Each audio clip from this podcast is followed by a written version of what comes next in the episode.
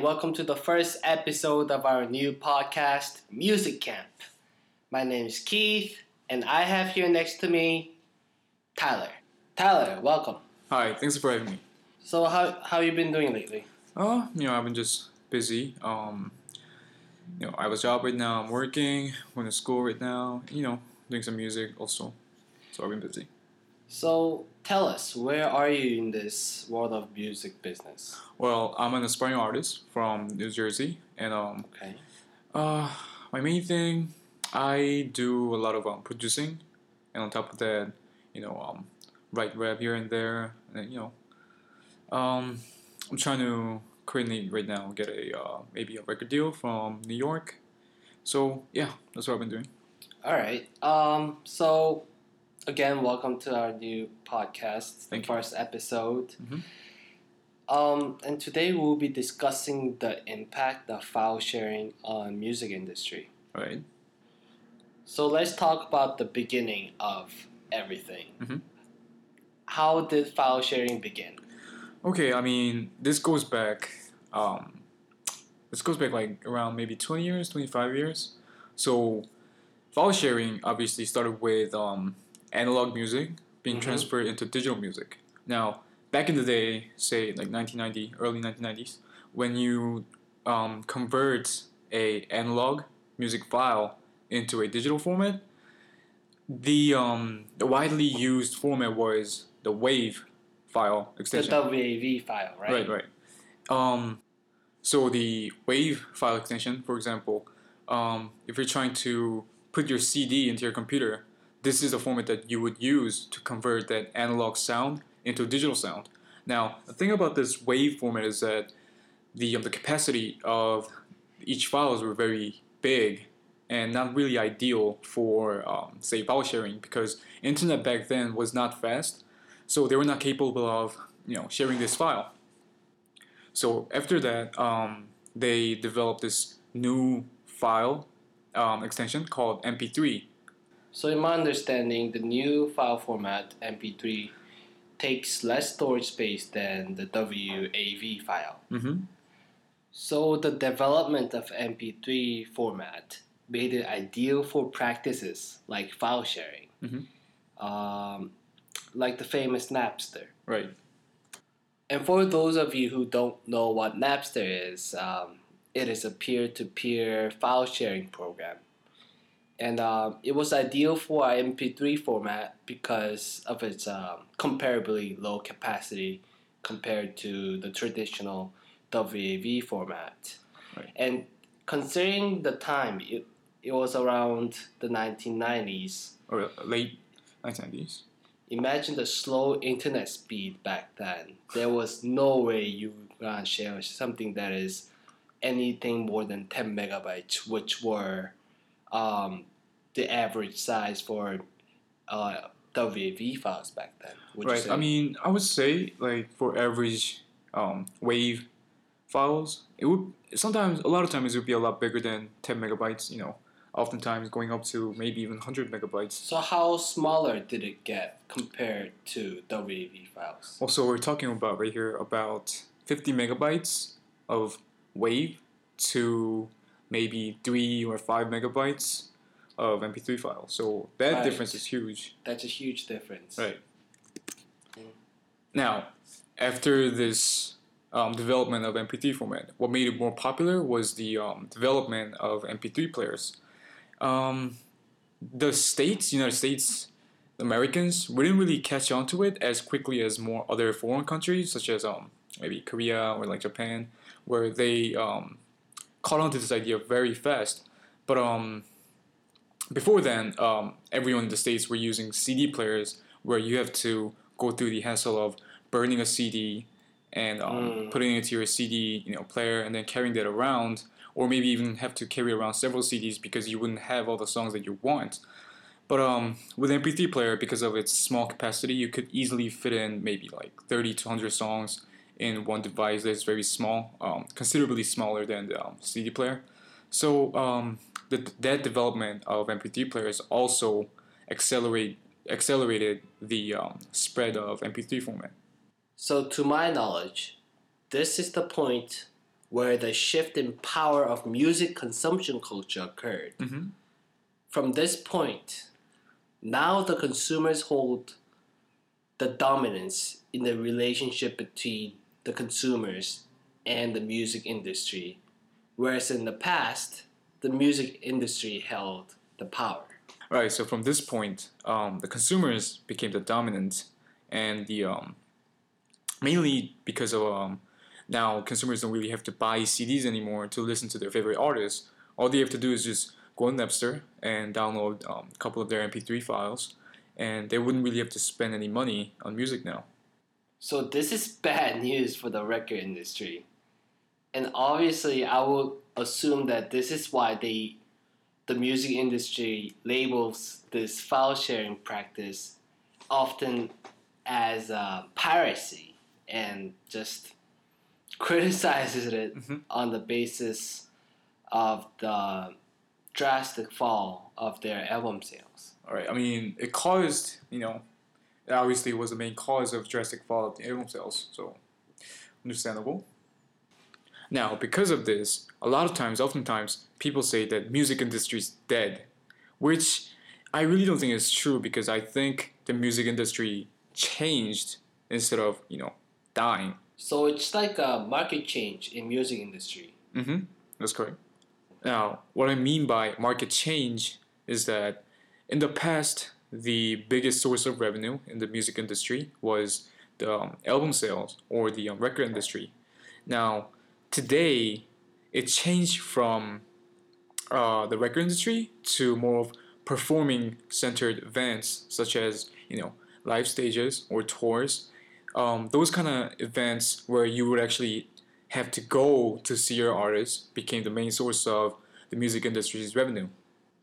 So in a way, music became a promotional item for uh, the performance industry, rather than uh, a sales item in the past. Right. Um, nowadays, a lot of times artists would just release their songs as free on you know a lot of their websites and stuff, so they Mhm. could promote their events. So people would buy the uh, you know the concert tickets, and they would be more um, profitable than actually selling the their songs. So at the end, the music industry really wasn't losing as much money as we were anticipating. It's just that their source of revenue, the main the main source of their revenue, switched from it being from the record industry to the performance industry. Right, and that yeah, I would say that, and um, I would say that's the reason why people. Um, I wouldn't say So, personally. so it, it's difficult to say that the net revenue of the music industry was drastically damaged by this practice. I mean, um, in the beginning, it probably was drastically damaged, but um, if you look at the um, stats of actual sales, you would see that it's increasing, and it's slowly catching up to where it was in the past. So let's okay. Now let's talk about some positive impact Okay. this practice had on the mu- on the music industry. Right. I mean, people usually talk about it, so I think it would be a pretty interesting topic to talk about. Yeah. So first off, um, the most noticeable impact on music industry, I would say, is the uh, change in method of distribution. Um, in the past, obviously, you have to make the um, CDs or LPs and Hard copies. right hard copies and physically distribute that to you know wholesale or like you know your local record shops and that would obviously that would naturally have um, physical cost of your products because you have to make the CD which would cost which would take um, labor cost uh, material cost and etc now compared to that all we have to do right now is upload your song on the internet and people people would be able to just download it. And there would be you know, digitally. right digitally downloaded so there would be no you know physical copies that you'll be actually selling. Well they do they do still you know sell uh, albums but noticeably in smaller units or smaller amounts. I feel like this will also mean that the music industry doesn't need to make as many physical copies as it did before. Right. Meaning that I feel like there will be a decrease in the risk of uh, creating dead stock. Right. I mean, um, when producers or artists um, put their album on the shelves, you know, there they use, um, they would expect that albums wouldn't sell as much, so they wouldn't make, um, you know, as many albums they would used to in the past. So there would be no, you know, there would be a decrease in risk of dead stock. So this all means that music can move around amongst these music cons- consumers. Uh, I feel like this means that minor music artists will be given more opportunity to promote their music through such extensive exposure that didn't exist in the past. Right nowadays, um, even if you are not really mainstream, um, mainstream artist, it's easy to get your fan base because um, it's easy to um, you know, quote unquote sell your songs, even though you're not really selling. Um, you could just promote it on your website or like um, use uh, websites such as SoundCloud, which amateur artists use a lot to you know promote your songs so more people would hear your songs without there being too much cost. Right. I think this is a drastic change compared to the compared to the past, when music was usually um, promoted through traditional forms of media like TV and radio, Mhm. and this was really only open for those major major music.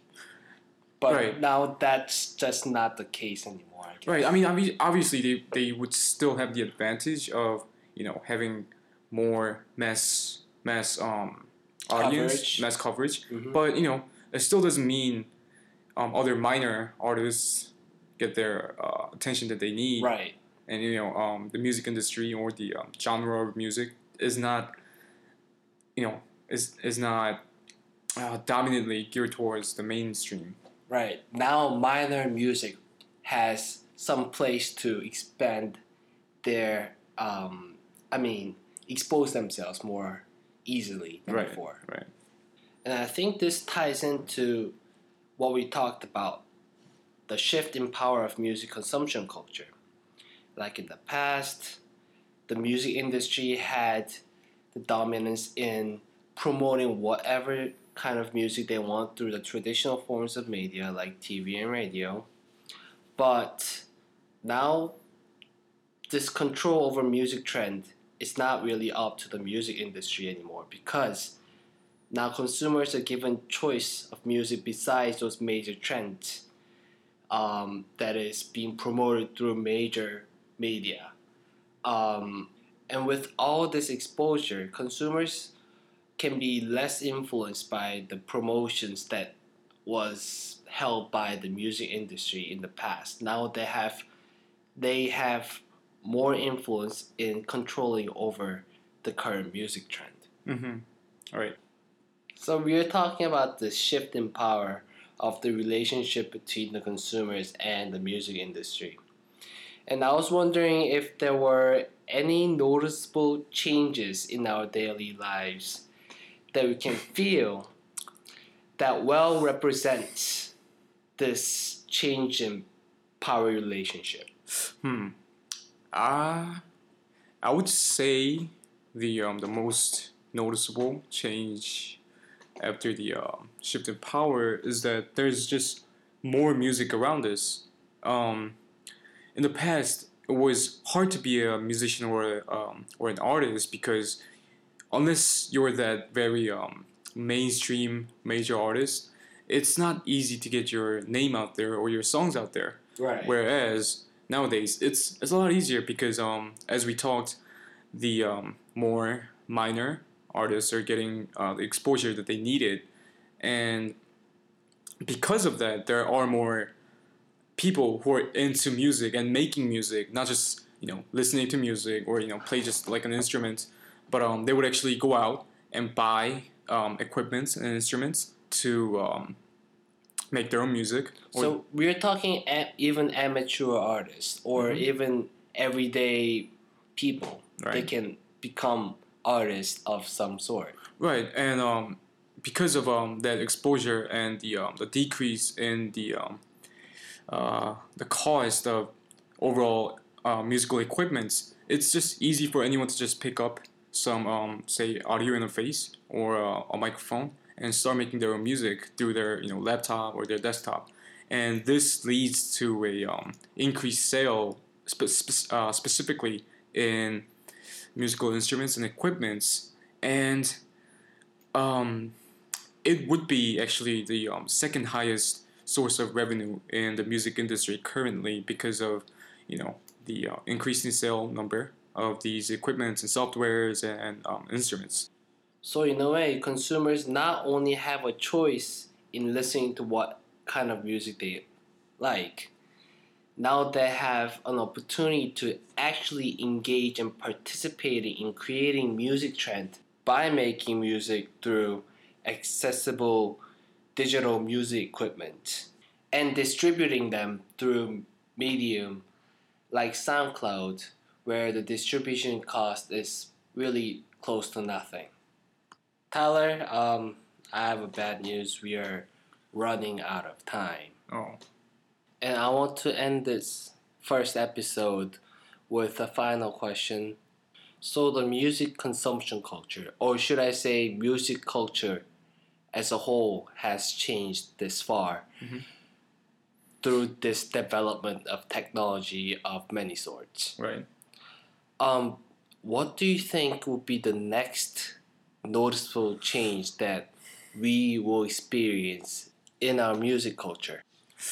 Um, I mean, obviously, it's hard to predict the future as you know, no one knows what's going to happen. But um, the most noticeable change that I anticipate is that the gap between the artists and the consumers would be narrowed, even more so than it is right now, due to all these you know technological and social changes in the music industry. For example, um, When you say the gap, you mean the quality of music that amateur musicians, consumers can make compared to what those professional musician can, musicians can make, right? Right. Um, as the um, price of equipments and the um, the entry barrier basically of making music has been um, significantly lower than in the past. Um, even amateur artists or even daily, you know, everyday People, person, people could will be able to make music that are on par with what's on the market right now, given that the um, technology continues to develop. Um, and So maybe even I can make a well-crafted music in the near future. uh yeah, and in in, in short, in short, yeah, that's possible. I mean, um, it would take much less effort to make um, professional level music. consumers who in the past were heavily influenced by the music industry may become as active as professional musicians in creating music. Yeah, that would be the um, ideal, I would say, projection of current music industry. Tyler, thank you for joining me in our first episode of the new podcast, Music Camp.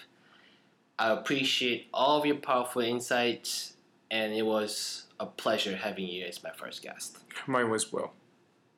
I hope to see you next time, and it's a good night from me. Good night.